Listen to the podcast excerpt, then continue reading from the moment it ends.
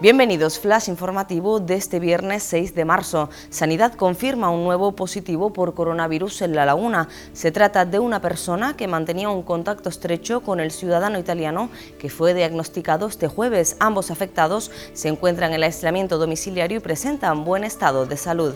Los constructores advierten de que si el sur se paraliza, Tenerife se asfixia. FEPECO y destacados líderes políticos impulsan una corriente para desatascar las obras públicas en Tenerife en un momento crítico.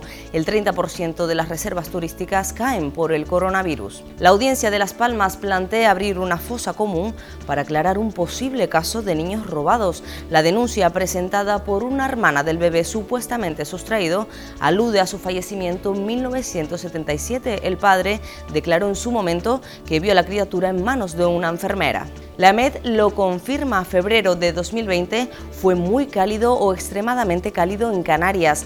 La media de las temperaturas ha sido de 17 grados y medio, unos 4 por encima de lo habitual. Asimismo, ha resultado ser el febrero más seco desde el año 1965. Estas y otras noticias en diariodeavisos.com.